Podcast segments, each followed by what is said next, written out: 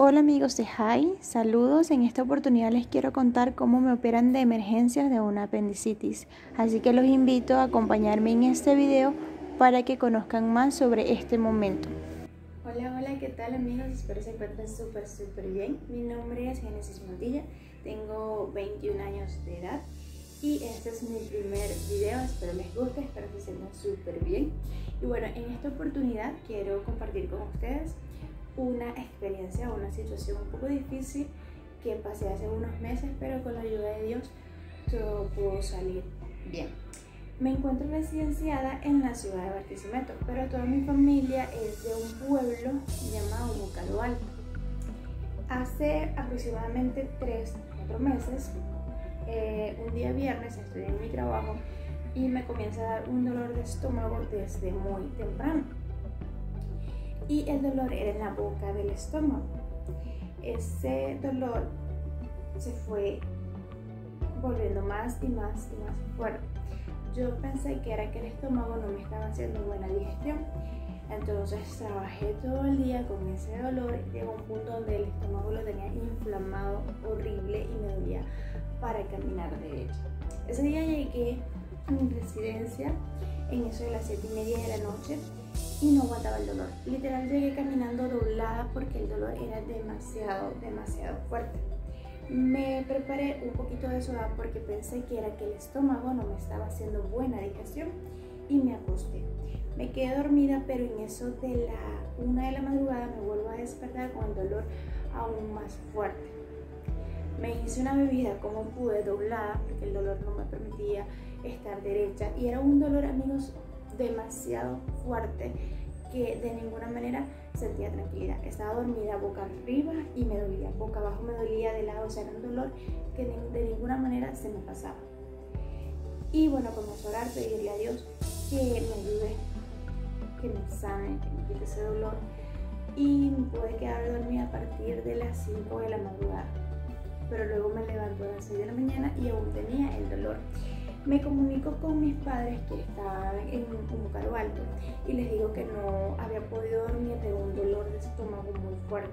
Anteriormente a mí, cuando no como a la hora o cuando tardo mucho en comer o no como bien, me da un dolor de estómago y me arde el estómago, pero este dolor era mucho más fuerte que eso. Y mis padres me dijeron que me dirigiera hacia un CDI. Fui al CDI pero antes de ir al CDI decidí ir a la iglesia donde me congrego y bueno, alabar y darle las gracias a Dios por todo, aun cuando tenía el dolor. Luego me dirijo hacia el CDI y la doctora me va a examinar, pero no aguanto el dolor para que ella me toque. Ella me manda a hacer un eco de emergencia y me dice que me dirijan a, hacia un lugar para que me hiciera un eco de emergencia. Sin embargo, caminé una buena recta para esperar ruta y ir hacia ese lugar que yo me había dicho, pero no me hicieron el eco. Me dijeron que ya la hora había pasado, ya a esa hora no hacían ecos. Eso era un día sábado, que si quería fuera el día lunes a las 5 de la madrugada retirar un ticket para que me hicieran el eco. Se pueden imaginar, tenía el dolor desde el viernes en la mañana, me costaba caminar, caminar derecha con mi vara doblada y me dijeron que fuera el día lunes.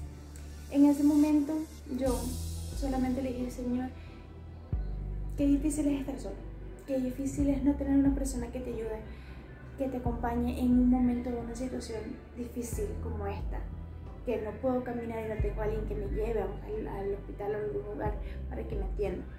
Y decidí irme a mi residencia y aguantarme el dolor allí. Cuando voy en las 3 de la tarde y yo no comía desde el día viernes al mediodía que había almorzado y ya era aproximadamente las 3 de la tarde del día sábado.